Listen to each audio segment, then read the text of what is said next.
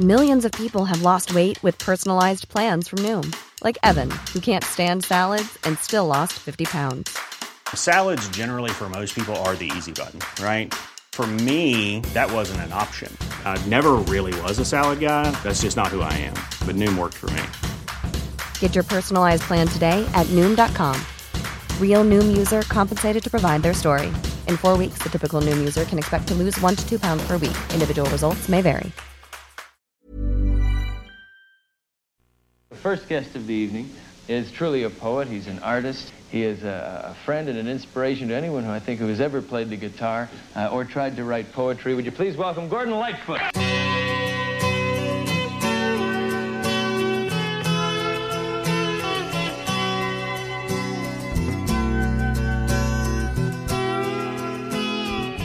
You think you had the last laugh. Now, you know this can't be true.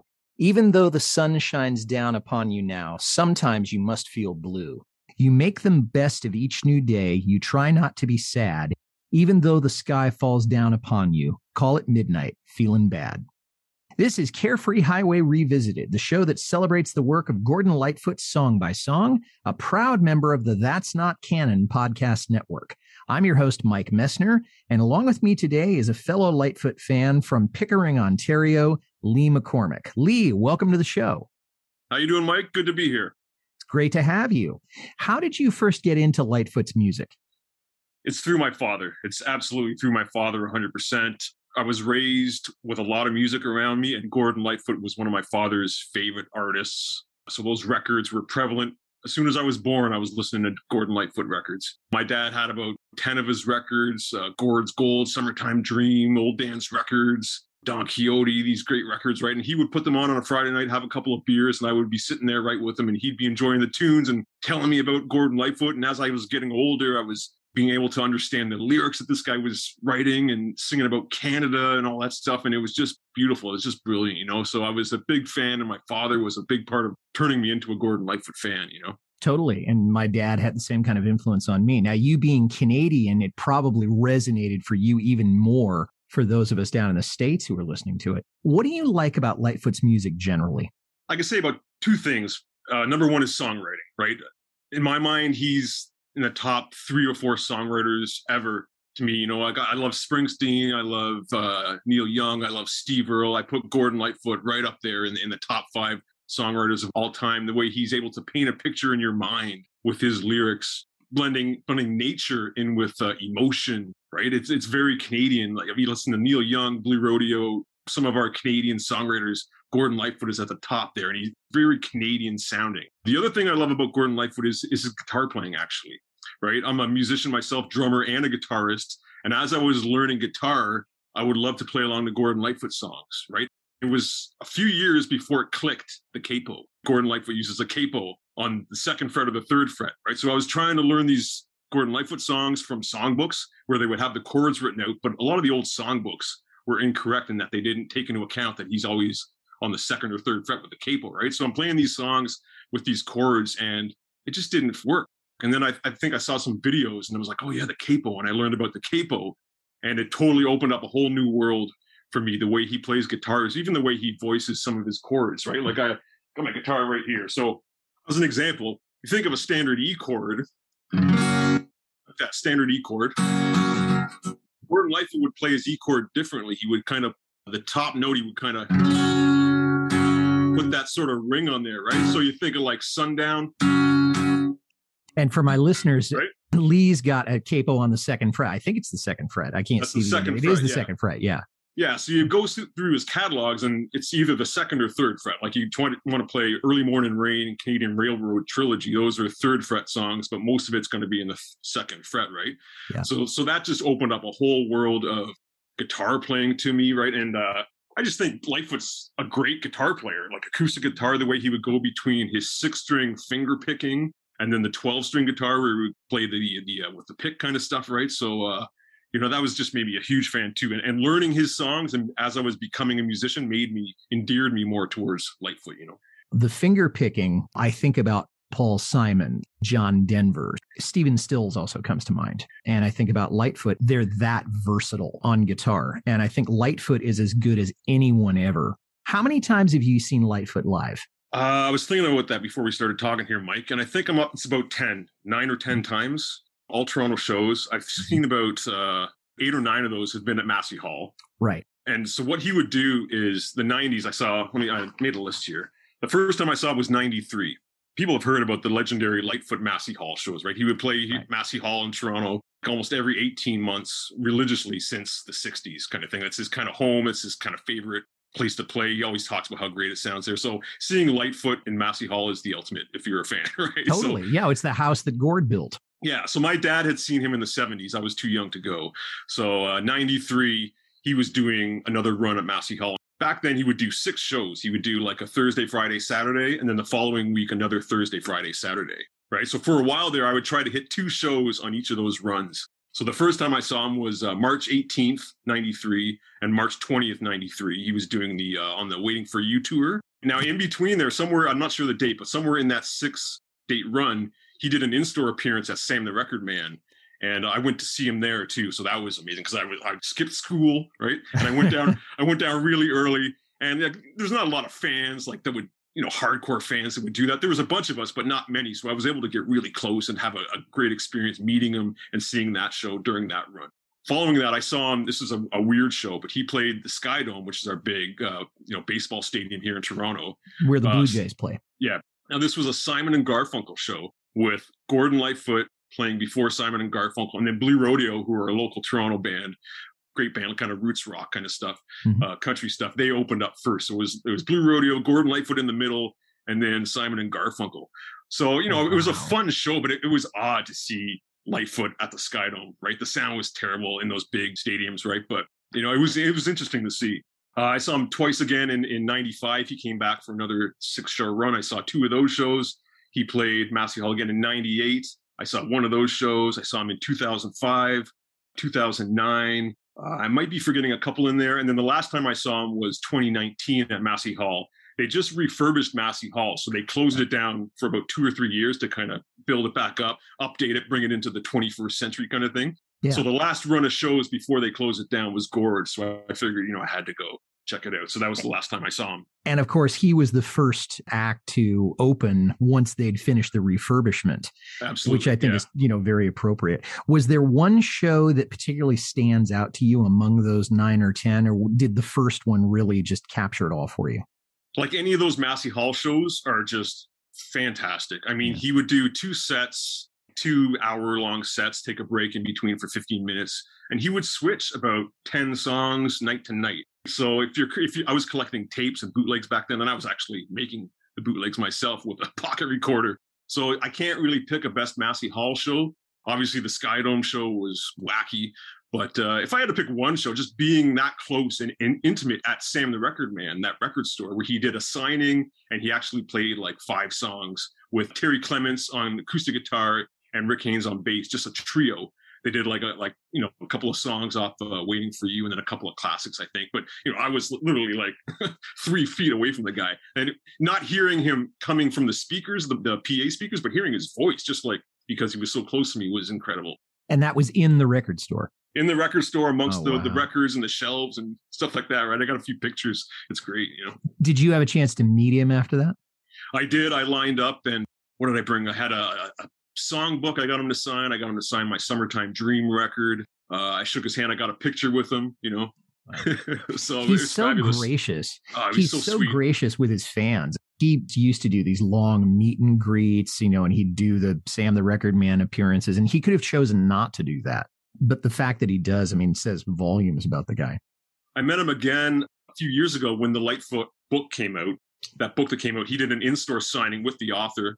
So he did an in-store signing with the author and Gord there. So I lined up to meet him there. And I was able to say, you know, Gord, I, I love you. You know, you're a national treasure. I'm proud to be Canadian. And I can't wait to see you at Massey Hall. This was before I was going to see that 2019 Massey Hall show. So that was a thrill, you know, and he shook my hand and he's really, I don't know, he's just so personable and so nice. And he, you could tell he was really listening to what I said and he appreciated my words. And it was a great moment. That's amazing. That is Yeah. so cool. Well, today we're talking about Race Among the Ruins from the Summertime Dream album, which came out in 1976. The single was released from that album a little bit later. We'll talk about that in a second or two.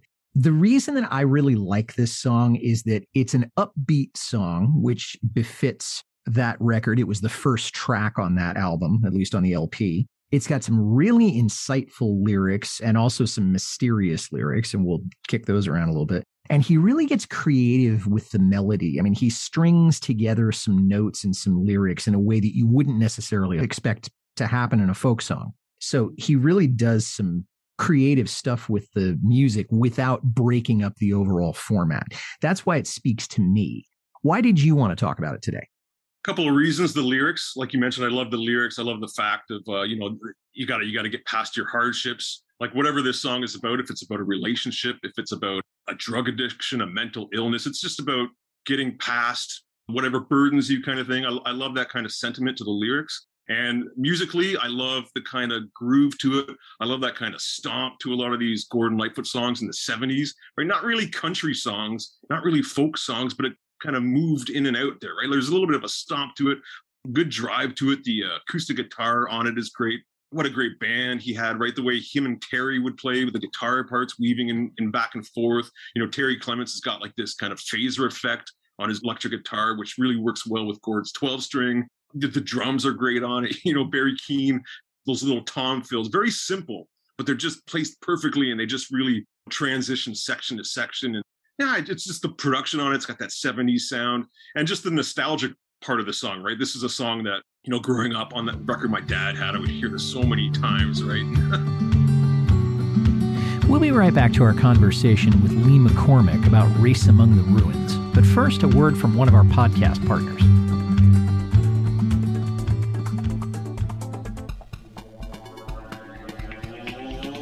Welcome to Books Boys.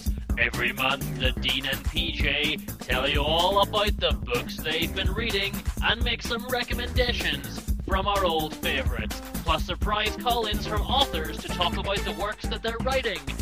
Original music, prize giveaways, and more. That's Books Boys on booksboys.com and all good podcatchers. Books Boys, get it, buy it, books.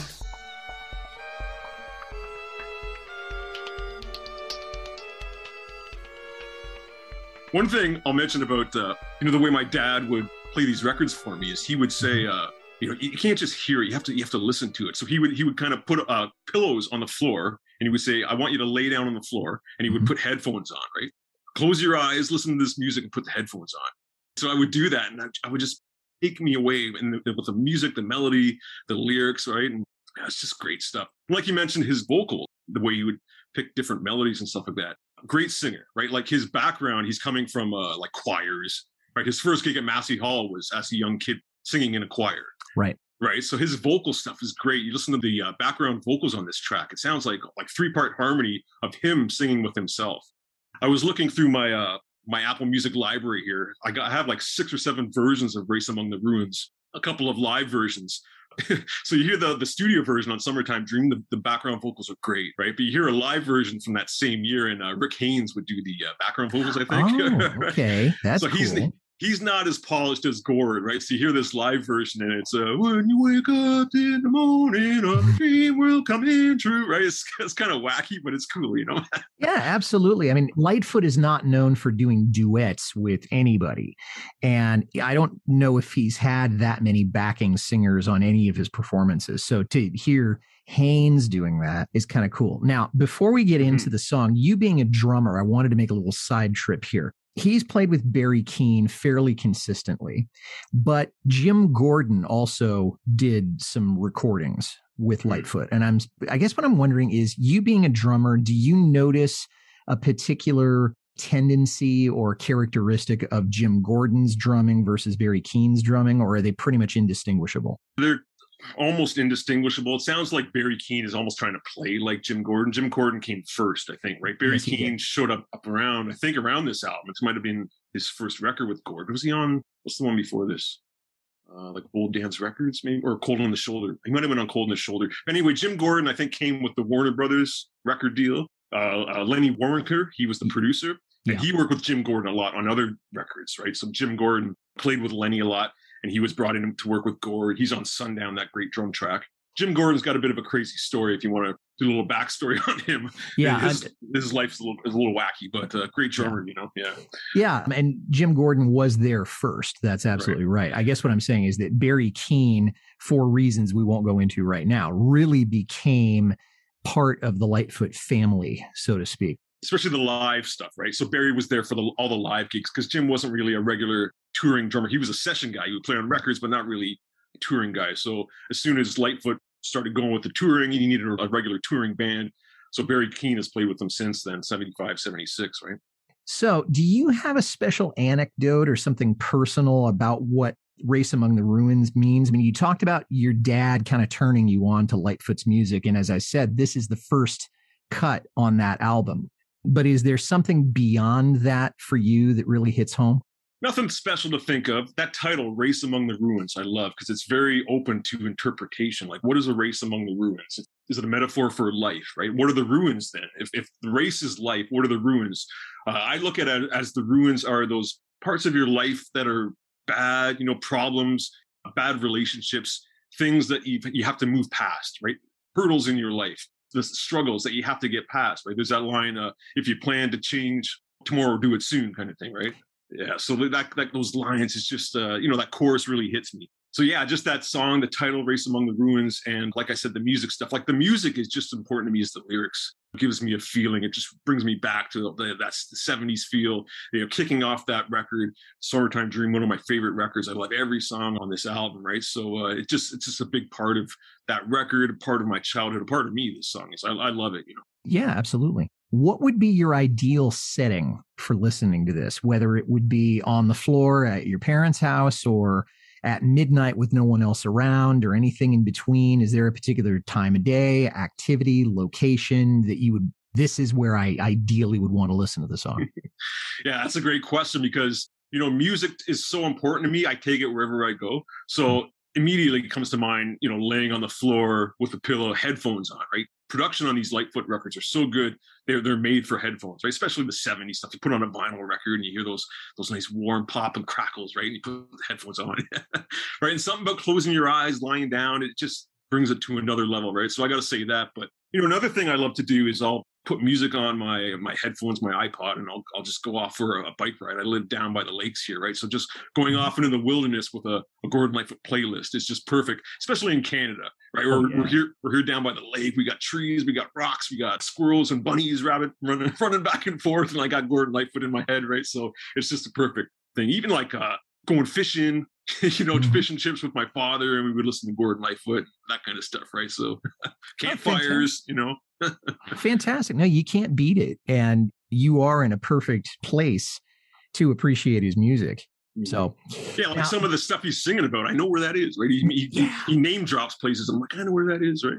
Well, I mean, I would think about Christian Island. A lot of yep. people who are familiar with that part of Canada would think, yep, I know exactly where that is. Absolutely. Or yeah. even people who live on the Great Lakes, whether on the American or the Canadian side, when they hear the wreck, you know, they think Whitefish Bay, I know where that is. You know, what are the steel firms that he concluded the terms with? You know, things like that. Now, the song itself, according to Jennings, it was his latest poetic take on a tumultuously romantic life. The audience loved it. Lightfoot's songs always take listeners on a journey, drawing them into stories rich in emotion and without a trace of artifice. Now, if I'm not mistaken, Gord has said that the song is really about apartment hopping and having affairs. Do you get the sense that that's what this is about? I mean, it could be. I think that the, a good songwriter leaves it open to interpretation, right? So you could put this is about relationships and, and, moving on from relationships. It could be also, like I said, it could be about a, a drug addiction. It could be about a, a, relationship with a friend. It could be with a, a job, right? It's open to interpretation right? And I think that's where some of the brilliance is with Lightfoot. He's able to weave beautiful words together that sound good, great melodies, but then, you know, there's a deep meaning to it, but it's not personal to him, he can kind of let it go out to the audience. You can interpret it this way. And I, I think that's one of these songs, right? You, you can interpret it anyway. A race among the ruins could be whatever that means to you, you know? And that's what we're going to talk about starting right now is we're going to look at the lyrics a little bit. You think you had the last laugh. Now you know this can't be true. And it seems like whomever he's speaking to, whether he's speaking to himself or he's speaking to another person, he's saying, Hey, whoever you are, you're in denial about the ending of whatever this is, either the end of this relationship or the end of this thing that you treasured really intensely. You think you had the last laugh, but you know that there's going to be more to it than that even though the sun shines down upon you now, sometimes you must feel blue. There's some reality you don't want to face, or maybe it just hasn't hit you yet. Mm-hmm. You know, that it, something has changed and it's going to smack you in the face sooner or later. You make the best of each new day. You try not to be sad. Even though the sky falls down upon you, call it midnight, feeling bad. And now he's kind of advising whoever the song is directed to to not be overwhelmed by the past. So it's kind of a contrast to what he said in the previous stanza. So he's kind of saying, you haven't quite faced this yet, but don't get caught up in it. Yeah. We're talking about, you know, things are going good. You're happy, but you know, a part of you is not because, you know, you have an understanding of the, the yin and yang, the push and pull of life, right? One minute you're up, one minute you're down. If you start thinking that you're always going to be up, you're fooling yourself you're lying to yourself right. you're going to hit a pitfall at some point but he's saying there in the second part of it when that comes don't worry about it because we all got to get through the past this part right? So you don't get hung up on that and you kind of got to leave that behind and I'm, I'm getting ahead of myself here because that's coming up but you know leave the bad behind and focus on the good just keep going. You yeah. know especially when it kicks into the chorus after that which is where we're going right now. Yeah. yeah. When you wake up to the promise of your dream world coming true, and I wonder as I'm listening to this and I'm reading it, is it even possible that the dream he's talking about can come true, even though there's this promise that it's going to come true? Is that going to ever happen? And what is this person's dream world? I mean, if the dream world is that it's all going to be just endless bliss and an endless high or an endless romantic affair or endless sexual gratification. I mean, it, we know that that's not real. Mm-hmm. So it makes me wonder what the dream world is like. Do you have any thoughts on that? It's like one of those things where you're saying whatever your dream world is, whatever you envision to be the perfect utopia for you, it's you're probably not going to reach that height. you know, it's not going to come true. So you have to be, uh, you have to dream, but you have to be realistic. I think he's saying too, right? Like don't don't get uh too hung up on this dream because when the bottom falls out, you're going to fall harder unless you have this kind of realization yeah. that, you know, it's maybe not, it's, there could be a, a trap door in there for me, you know, through the turmoil, leaving that bad behind. Like I said, the, the race referring to life, the ruins referring to the stuff you got to leave behind. Taking the good parts of those relationships and moving forward with that and leaving the bad parts behind. Yeah, exactly. We'll be right back to our conversation with Lee McCormick about Race Among the Ruins. But first, a word from one of our podcast partners. Hello, my name is Sandro. And my name's Zach. We are historians. Well, movie historians. We're not qualified for anything else. Join us on our podcast, Oldie But a Goodie, where for all of 2022, we're reviewing movies from the year 2001. That's right. Every episode, we look at all the movies that came out that week back in 2001. Then we pick one film and we do a full synopsis review. It's it's oldie but a goodie. Sometimes, m- most of the time, we find bad movies. It's usually a fun time, but also usually one of us ends up pulling our hair out by the end of the episode. And we have a lot of hair between us. What a selling point for the trailer! yeah, I thought it was pretty exciting. Oldie but a goodie. Listen now wherever you get your podcasts. A That's Not Canon Productions podcast. With one less friend to call on, was it someone that I knew? And I thought there's some irony here. I mean, if Lightfoot is talking about himself in the song, he's moved on from another relationship. He's burned another woman. He's left somebody behind who's probably pissed off at him in some extent. Okay, one less friend to call on. Was it someone that I knew? And I'm just thinking, ah, uh, yeah, Gord, if you're talking about yourself, it probably was somebody you knew. Away we will go sailing in a race among the ruins.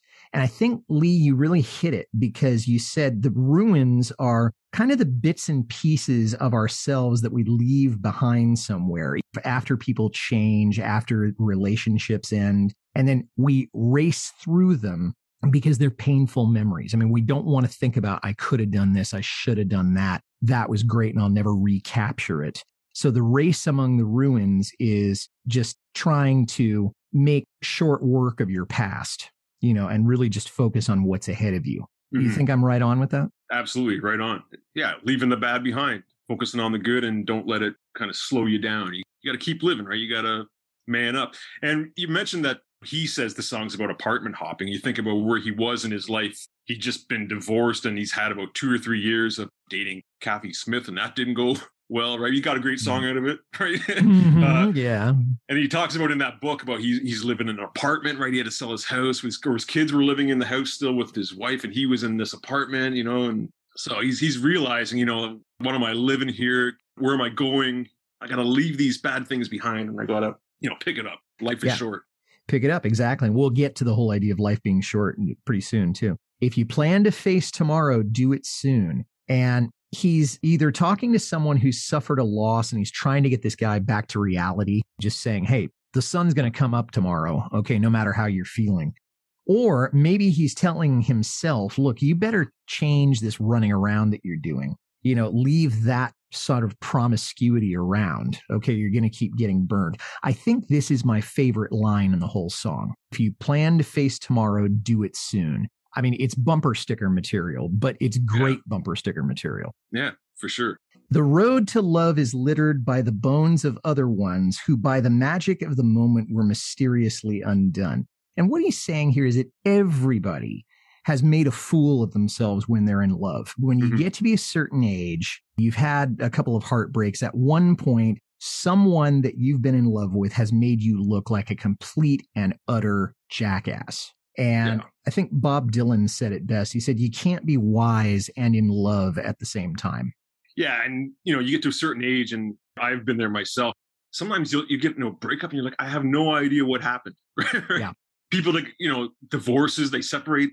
I don't know. We were so happy, and I just don't know what happened. Right? That's the, like that line, mysteriously undone. Mhm. Right? Like the relationship became undone, but we don't know why.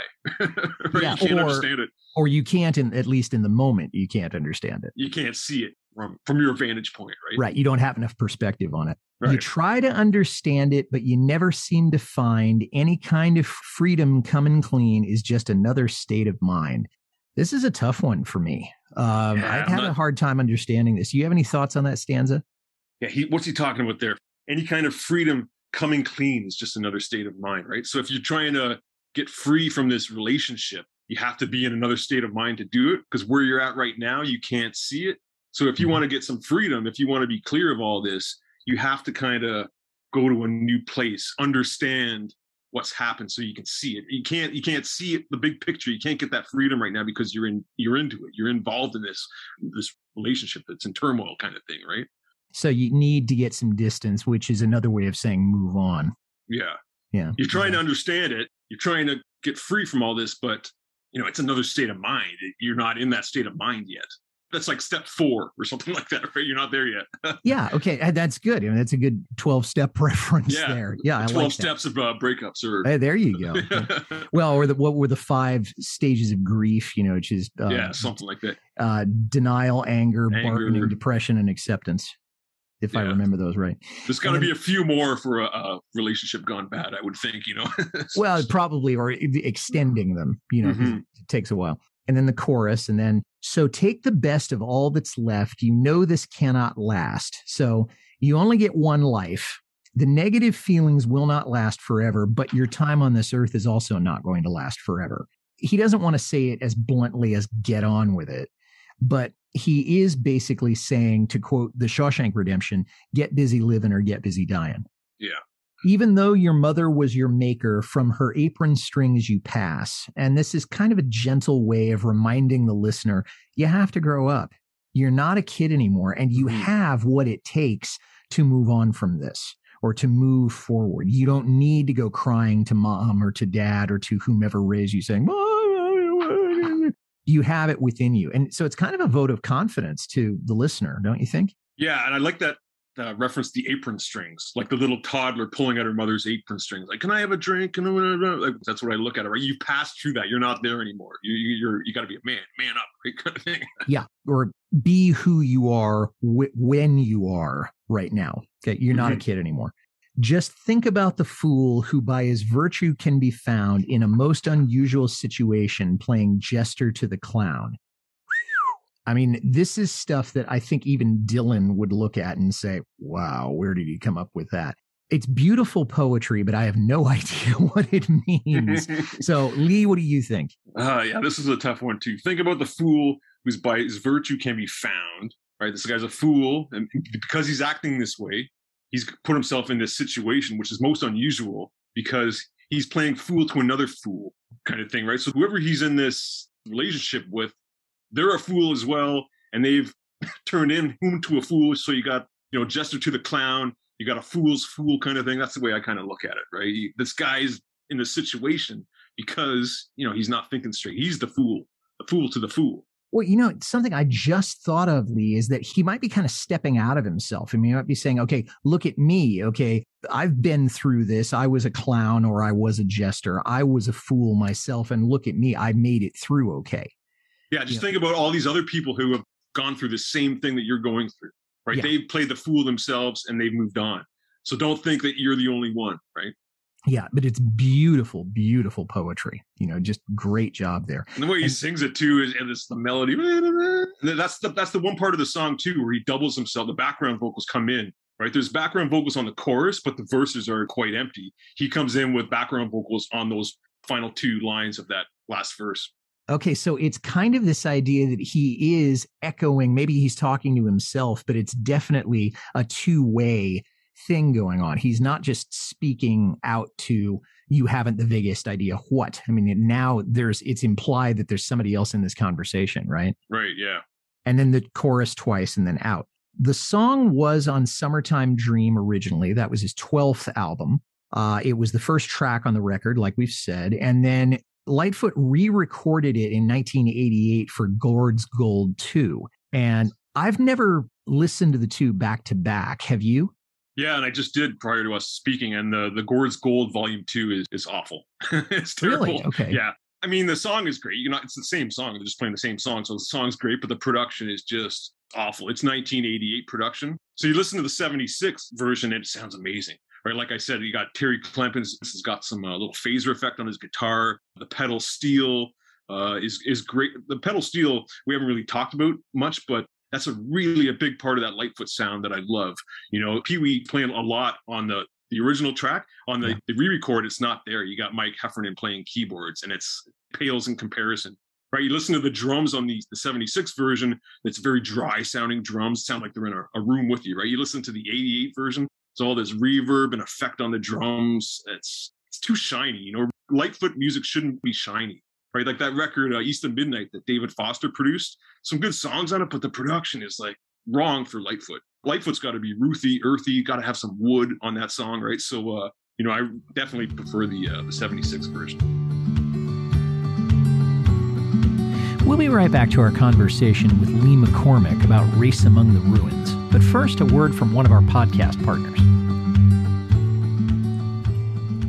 Hi, this is Audie Martello, the host of the Mostly Folk podcast, a 60 minute foray into the music we all love. You will hear newly released albums, classic folk, country, and bluegrass music, as well as some traditional music that may or may not be true to the genre. Sometimes irreverent, often opinionated, but always entertaining. You may even hear a radio magic trick every so often, as well as numerous interviews via Zoom and telephone with established as well as indie artists. Mostly Folk is available wherever you listen to podcasts and always at mostlyfolk.org.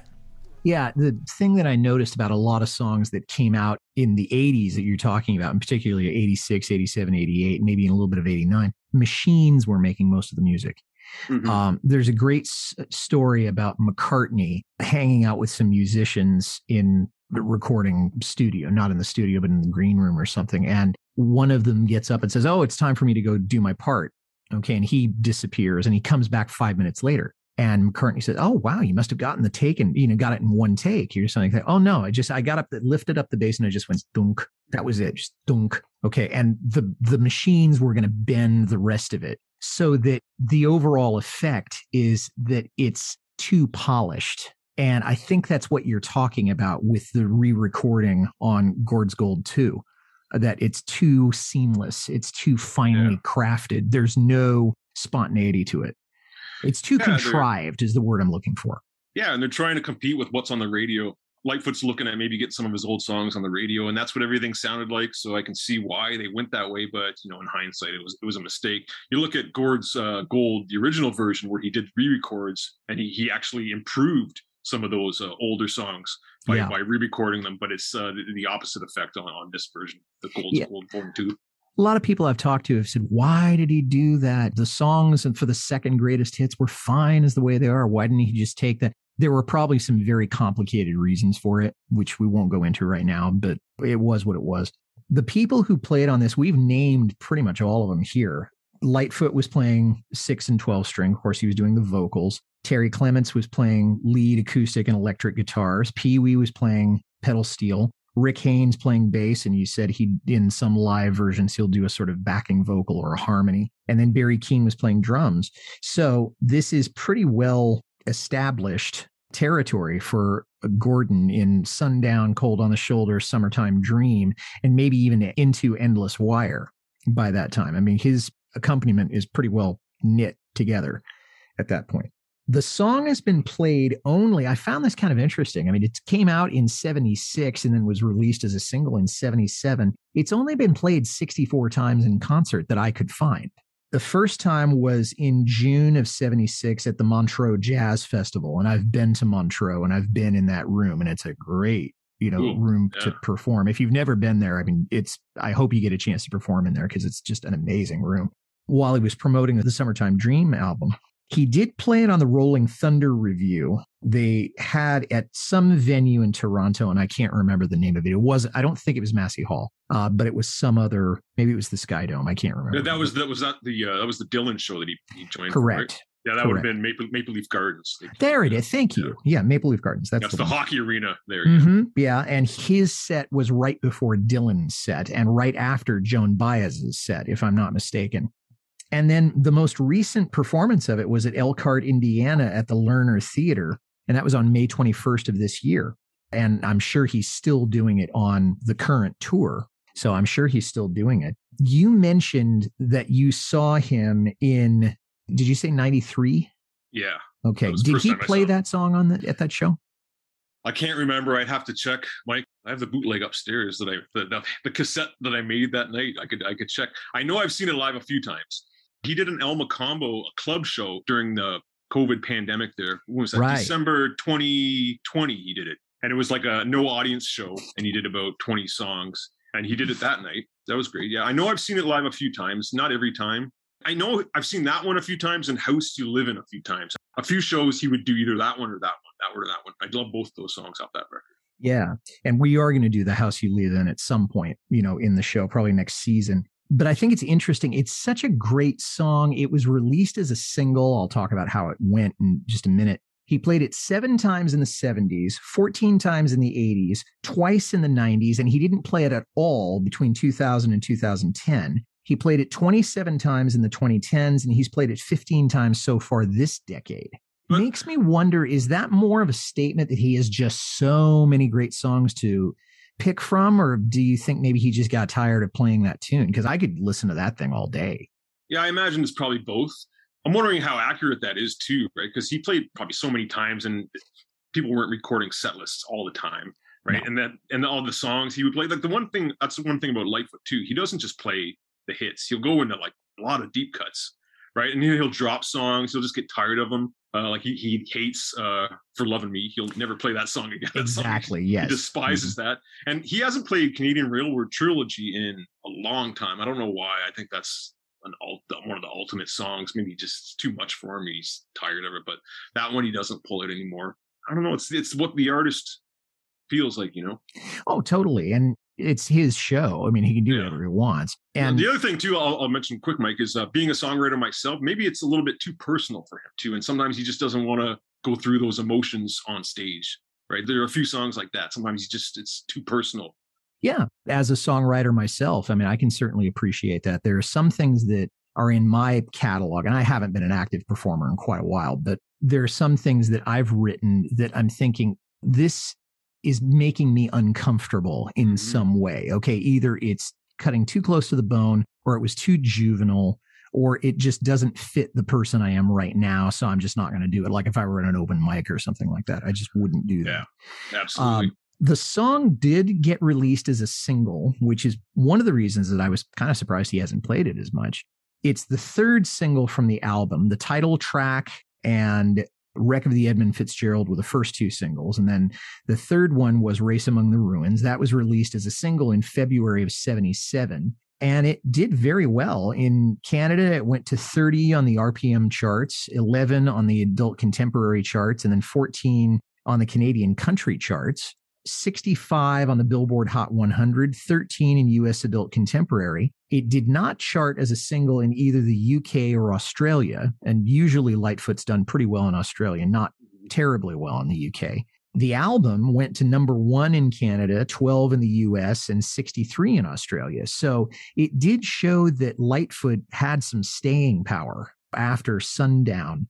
He was still kind of walking on water at this point yeah, this is the peak as far as I'm concerned. Like the, the mid '70s, you know, coming off of uh, Sundown, Gord's Gold with those re-records, which were just phenomenal, and then putting out "Summertime Dream" with the Wreck of the Edmund Fitzgerald and these songs. Like that's that's kind of the peak uh, Lightfoot for me. You know, this era could do no wrong.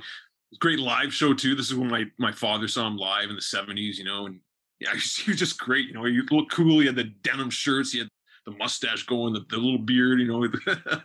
he's drinking a little bit, so he's a little wild. You know, he's a little crazy, smoking cigarettes. He kind of had that kind of whiskey saloon bar country kind of vibe, outlaw. Not an outlaw, but you know, kind of he would fit in there with Waylon Jennings and Willie Nelson in that kind of scene. You know, I think he would have fit into the Highwaymen, honestly. And yeah. if they had, if the if the timing had been different on all of that.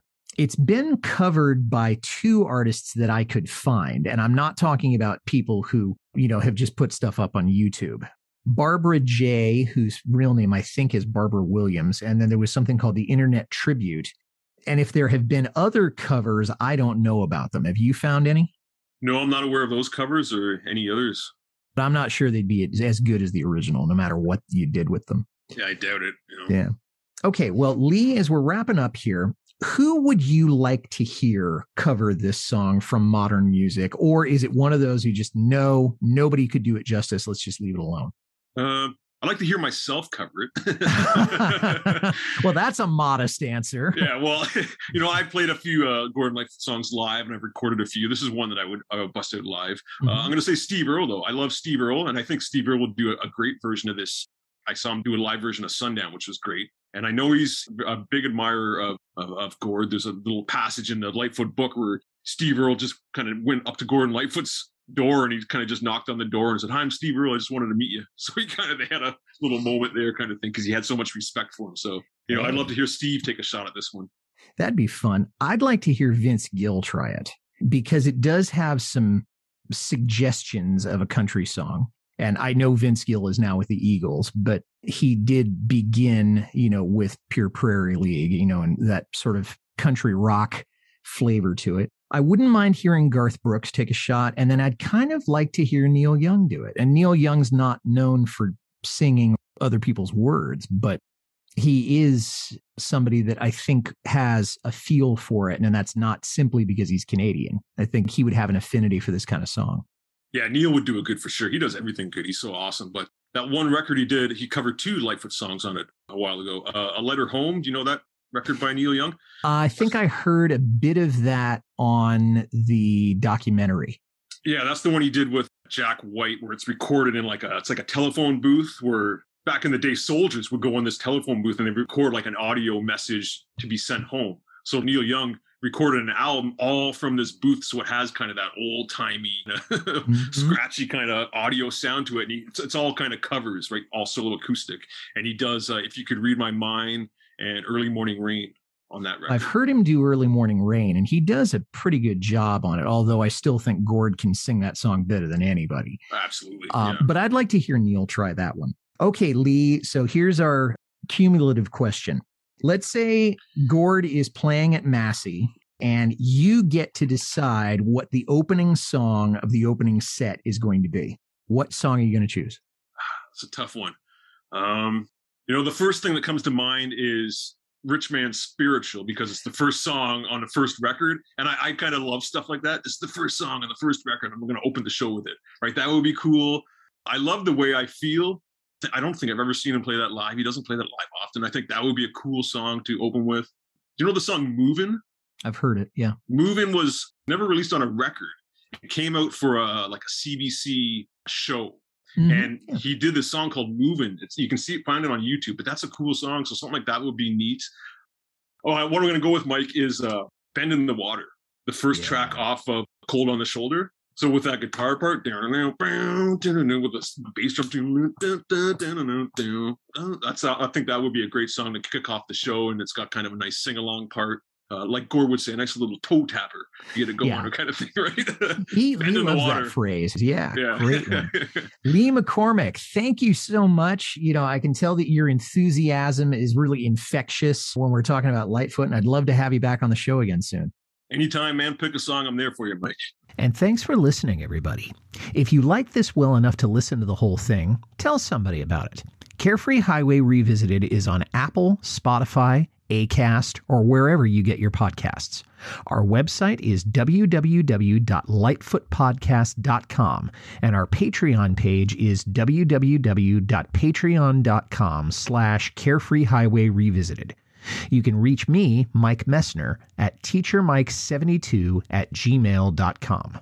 Our next episode will be coming out on or about the last week of June, and my guest will be Donnie Scrooge, and he will be talking about Sea of Tranquility. Until then, this is Mike Messner reminding you run for the roses, but don't forget to stop and smell them. We'll see you next time episode will be coming out on or about the last week of June, and my guest will be Donnie Scrooge, and he will be talking about Sea of Tranquility. Until then, this is Mike Messner reminding you run for the roses, but don't forget to stop and smell them. We'll see you next time.